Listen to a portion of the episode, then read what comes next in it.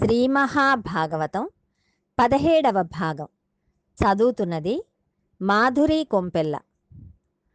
ఏది సనాతన ధర్మమో ఏ సనాతన ధర్మం ఈ గడ్డ మీద నిలబడిందో ఆ సనాతన ధర్మం ఈ గడ్డ మీద విమర్శకు గురైపోతుంది.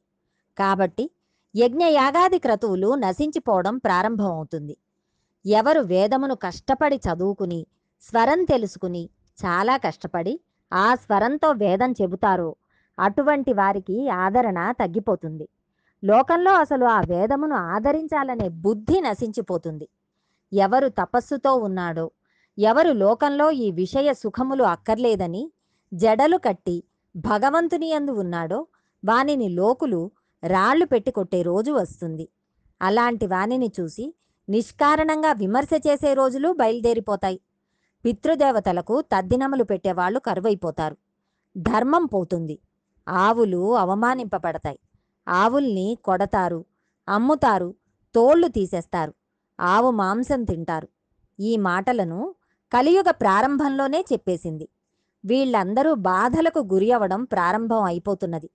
అందుకు ఏడుస్తున్నానయ్యా అని అంది. అని ఒక మాట చెప్పింది. నీకు సత్యము శౌచము తపస్సు దయ అనే నాలుగు పాదములు ఉండేవి. ఇందులో మూడు పాదములు పోయాయి అంది. ఇక్కడ ఎద్దును ధర్మస్వరూపంగాను ఆవును భూస్వరూపంగాను మనం తలంచాలి. ధర్మస్వరూపమునకు మూడు పాదములు పోయాయి అంటే ఏమిటి? మీరు ధర్మమన్నా ఆచరించాలి లేదా అధర్మమన్నా ఆచరించాలి. మీరు ధర్మంగా ఉండాలి. అలా ఉండకపోతే మీరు అధర్మం చేసినట్లు. అధర్మమైనవి మూడు. తిరగకూడనివి ఇక్కడ తిరుగుతున్నాయి. అవి తిరగబట్టి ధర్మమునకు ఉండే ఈ మూడు పాదములు తెగిపోయాయి. కానీ సత్యము అనే పాదం మాత్రం ఎన్నటికీ తెగదు. దీనిని మనం జ్ఞాపకం పెట్టుకోవాలి.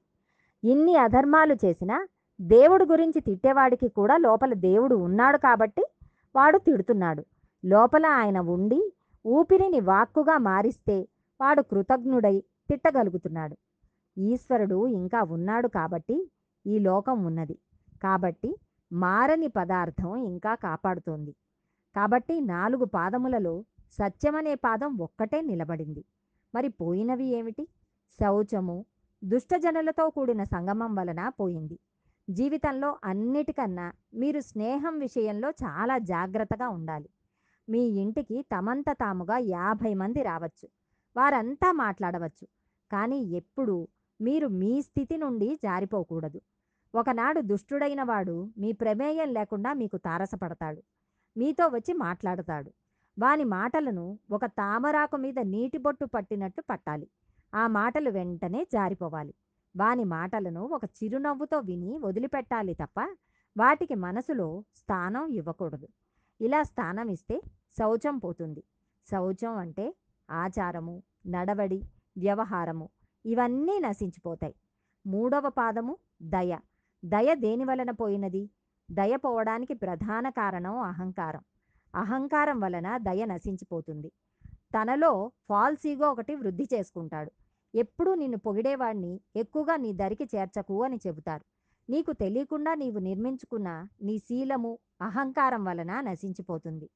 మీ పక్కన కూర్చున్నవాడు నిరంతరం మిమ్మల్ని పొగడ్డం మొదలుపెట్టాడనుకోండి అప్పుడు మీకు నా అంతటి వాడిని నేను అన్న అహంకారం వచ్చేస్తుంది.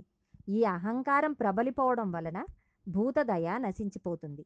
కాబట్టి దయ పోవడానికి అహంకారం కారణమైంది. దయ స్థానంలో అహంకారం కనపడుతూ ఉంటుంది. కలిపురుషుడు ఉన్న చోట అహంకారం కనపడుతూ ఉంటుంది. ధర్మము స్థానంలో అధర్మం ప్రవేశిస్తుంది. మూడవది తపస్సు. తపస్సు సమ్మోహం వలన పోయింది. సమ్మోహం అనేది ఒక విచిత్రమైన లక్షణం. కాబట్టి ఇప్పుడు ఈ మూడు పోయాయి. ధర్మము పాదములు పోయి అధర్మం పాదములు వచ్చాయి. అధర్మం పాదములు ధర్మమునకు అంటుకొని ఉండవు. అది ధర్మస్వరూపమైన వృషభం. అది కలియుగంలో మూడు పాదములు లేకుండా కనపడుతోంది. ఈ మూడు పాదములు ఇంకొక చోట ఉన్నాయి. ఆ మూడు పాదములే ఇప్పుడు తిరుగుతున్నాయి. కాబట్టే ఇప్పుడు నేను ఏడుస్తున్నాను. నేను ఏడవడానికి కారణం నీ మూడు పాదములు లేకపోవడం అంది ఆవు. అక్కడ ఆవు ఎద్దు అలా ఏడుస్తున్నాయి. ఏడుస్తుంటే ఒక విచిత్రమైన సంఘటన జరిగింది. ఒక వ్యక్తి ఆ ఆవు ఎద్దు దగ్గరికి వచ్చాడు. ఆ వచ్చినవాడు మిక్కిలి క్రోధంతో ఉన్నాడు. వాని క్రోధం సామాన్యమైన క్రోధం కాదు అపారమైన కోపం ఉన్నవాడు. పైగా చేతిలో కత్తి కర్ర పట్టుకున్నాడు. ఎంత ప్రమాదమో చూడండి. చూడడానికి రాజుగారిలా ఉన్నాడు. రాజు ఎటువంటి ఆభరణములు పెట్టుకున్నాడో పెట్టుకుంటాడో ఎటువంటి కిరీటం పెట్టుకుంటాడో అటువంటివి పెట్టుకుని పరిపాలకుని వలె ఉన్నాడు. కానీ వాడు ఎప్పటికీ పరిపాలకుడు కాలేడు. ఎందుకు అంటే వాని లోపల పరిపాలనాంశ లేదు. పరిపాలించడానికి తగిన సంస్కార బలం లేదు. కానీ పరిపాలకుడు అయ్యాడు. ఇది కలియుగ లక్షణం. నృపాకారంలో వచ్చినవాడు బిడ్డ కనపడక ఏడుస్తున్న తల్లిలా శుష్కించిపోయి ఉన్న ఏమీ చేయకుండా అలా నిలబడిపోయి ఉన్న ఈ ఆవుని అపారమైన కోపంతో తన కాలు ఎత్తి ఒక్క తన్ను తన్నాడు. ఆ ఆవు నేల మీదికి తిరగబడి పోయింది అక్కడే ఉన్న ఒక కాలు మీద నిలబడిన ఎద్దును మరో తన్ను తన్నాడు. ఎద్దు కూడా కింద పడిపోయింది. అలా పడిపోతే వాడు ఊరుకోలేదు. తన చేతిలో ఉన్న దండంతో ఆ రెండిటిని కొట్టడం ప్రారంభించాడు. అంటే వాడు భూదేవిని కొడుతున్నాడు. భూమి వలన తాను బ్రతుకుతున్నాడన్న విషయమును మరిచిపోయి ప్రవర్తిస్తున్నాడు. ధర్మమును దెబ్బతీస్తున్నాడు. అదే పనిగా కొడుతున్నాడు. అవి ఏడుస్తూ కన్నుల వెంట నీరు కారుస్తూ కింద పడి లేచి కుంటుతూ ఉన్నాయి. అతను కొడుతున్న ఆవు కైలాస పర్వతం ఎలా ఉంటుందో అంత తెల్లనైన ఆవు. కైలాసం ఈశ్వరుని ఆవాసం. ఈశ్వరుడు పైకి అపవిత్రంగా కనపడతాడు. అమంగళంగా ఉన్నట్లు కనపడతాడు. పుర్రెలమాల వేసుకున్నట్టు శ్మశానంలో ఉన్నట్టు శవ విభూతి రాసుకున్నట్టు ఉంటాడు. కానీ ఆయనంత మంగళప్రదుడు వేరొకడు లేడు. అందుకని ఆయనకు శివ అని పేరు. పైకి అమంగళంగా కనపడతాడు. ఇప్పుడు రెండు పరస్పర విరుద్ధమైన విషయములు ఒకరి యందు ఏకకాలమునందు ఉన్నాయి. ఆయన ఎప్పుడూ మంగళమునే చేస్తాడు. శివుడు ఎప్పుడూ అమంగళమును చెయ్యడు. ఆవు కూడా ఎప్పుడూ అమంగళమును చెయ్యదు. నిరంతరము ఉపకారం తప్ప వేరొకటి తెలియని ఆ ఆవుని చూసి పరీక్షిత్తు అన్నాడు నిన్ను ఇలా కొట్టినవారు ఎవరు? నీవు చేసిన ద్రోహం ఏమిటి? నువ్వు పాలను ఇస్తావు. నీ పేడ ఉపయోగపడుతుంది. నీ మూత్రం ఉపయోగపడుతుంది. ఎవ్వరికీ పనికిరాని గడ్డిని ఎద్దు తింటోంది. ఎక్కడో జనం వెళ్ళి నీరు తెచ్చుకొని చోట మూతి పెట్టి నీరు తాగింది. ఇందులో ఒక రహస్యం ఉంది. ఎద్దును పాము ఎక్కడ కరిచినా చచ్చిపోదు అంటారు. కానీ మూతి మీద కరిస్తే మాత్రం చచ్చిపోతుంది. అందుకే ఆవుకి ఆహారం పెట్టేటప్పుడు చాలా జాగ్రత్తగా పెట్టాలి. పుట్టల మీద గడ్డి చాలా బాగా పెరుగుతుంది. అలా పుట్టల మీద పెరిగిన గడ్డిని తినడం ఆవుకి ఎద్దుకి చాలా ప్రమాదకరం. ఆవు కానీ ఎద్దు కానీ పుట్టల మీద గడ్డి తిని గబుక్కున ఎందులోకైనా జారితే గభాలున పైకి రాలేవు. ఎద్దుని చూసి వీధిలో గడ్డి తిని ఏట్లో నీరు త్రాగి కాలం గడుపుకునే నీ మూడు కాళ్ళను తెగగొట్టిన వాడెవడు? ఎలా? నువ్వు అపరాధం చేశావని నమ్మాడు? వాడు భూమిలో దాగున్నా ఆకాశమునకు ఎగిరిపోయిన వాడు మణులు పెట్టుకున్న భూషణములతో కూడిన వాని భుజములను నా కత్తితో నరికేస్తాను. ఇది నా ప్రతిజ్ఞ. ఏ చేతితో నీ పాదములు నరికాడో ఆ చేతిని వాని పాదములను నరికేస్తాను అన్నాడు పరీక్షిత్తు. అంటే ఇంకా ధర్మ సంస్థాపన కోసం పరీక్షిత్తు వరకు పూనిక ఉన్న రాజు ఉన్నాడు భూమి మీద.